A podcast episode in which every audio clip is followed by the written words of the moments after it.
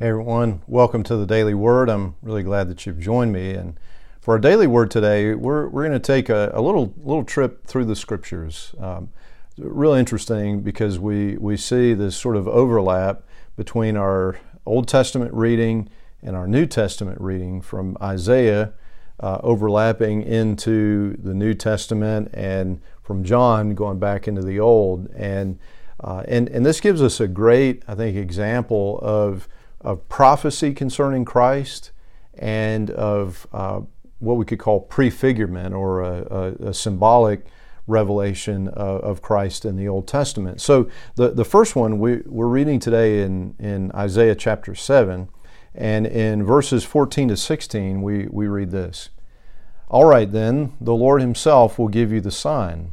Look, the virgin will conceive a child. She'll give birth to a son and will call him Emmanuel which means God is with us. By the time this child is old enough to choose what is right and reject what is wrong, he will be eating yogurt and honey. For before the child is that old, the lands of the two kings you fear so much will both be deserted. And then, we turn to the Gospel of Matthew, we see a connection here between the two. This is uh, beginning of verse 20. And he, as he considered this, that is Joseph, as he considered this, an angel of the Lord appeared to him in a dream. Joseph, son of David, the angel said, Do not be afraid to take Mary as your wife, for the child within her was conceived by the Holy Spirit. And she will have a son, and you are to name him Jesus, for he will save his people from their sins. All this occurred to fulfill the Lord's message through his prophet. Look, the virgin will conceive a child she will give birth to a son, and they will call him Emmanuel, which means God is with us. Now, as we read in, in Isaiah, you see that there is a historical uh, situation. The, uh, the kingdom of Israel and of Syria are threatening uh, the, uh, the, the kingdom of Judah, and there's great fear. King Ahaz is very afraid. And the Lord wants King Ahaz to ask for a sign. Just tell me what to do so that I can show you that my promise that these nations will not be able to take you down, that it's actually true.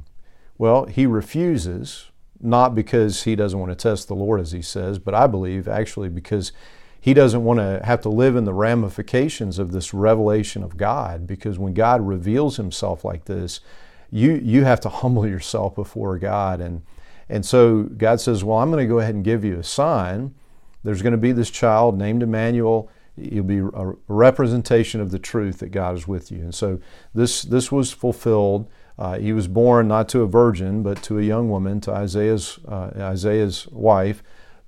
But th- this promise goes beyond just that day. You see, this, this prophecy ultimately, fully, is about Jesus Christ and it is fulfilled in Him. And He is the true fullness of this promise of God with us. He is actually, truly Emmanuel. He, he is the Son of God come in the flesh to seek and save the lost. Now, in addition to that, we're in the Gospel of John, and in uh, chapter 3, and part of what we read there in chapter 3, this is uh, verse 14 and 15.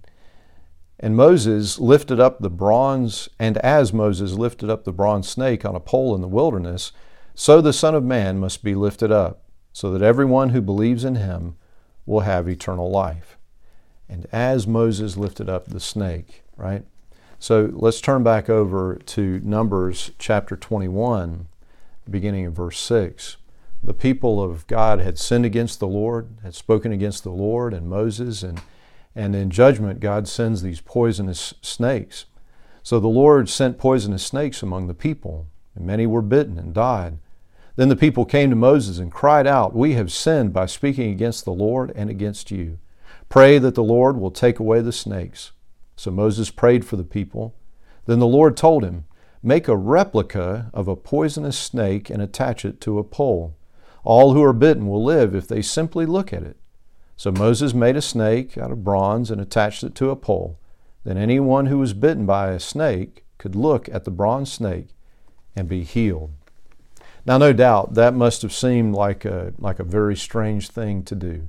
It must have seemed to Moses like almost like the Lord was, was telling them to, to idol worship, but that's not it at all. That in fact, ultimately, this was symbolic, this was a prefigurement of Christ and His work for us. Now, why was it a snake? I mean, you got the snake in the garden, the serpent that tempts Adam and Eve. Why in the world would, would it be made as a snake? But you see, it, it was made in the form of, of the, the wrath. It was made essentially in the form of, of sin. And in fact, if we look at 2 Corinthians 5.11, we read there about how Christ, who, who knew no sin, was made sin for us so that we might become the righteousness of God. So, so Jesus took on our sin. There on the cross, it looked as though he were a great sinner. People, in fact, said, you know, if he's really the Messiah, he should come down. Like that's what's going to show us that he's really the Messiah is that, that he's not killed, that he's not on that, that cross. But in fact, Jesus was providing the grace that we need. You notice how gracious this, this is uh, toward those who are under the judgment of these snakes, literally all they have to do is just look at it.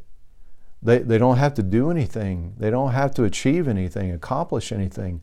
All they have to do is look at the snake. And so it is with Jesus Christ. The only work that's required of God is to believe the one He sent. It is to look to Jesus, to trust Him as Lord and Savior of your life. I'll tell you, I just thought this this was so interesting. You see the you see the weaving together of, of the Old and New Testaments that the Old Testament is pointing forward to Jesus. In the New Testament, we see the fulfillment of all these promises of God. They are all yes and amen in Jesus Christ.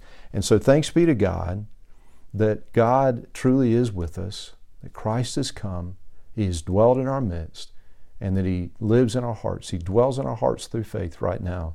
And thanks be to God.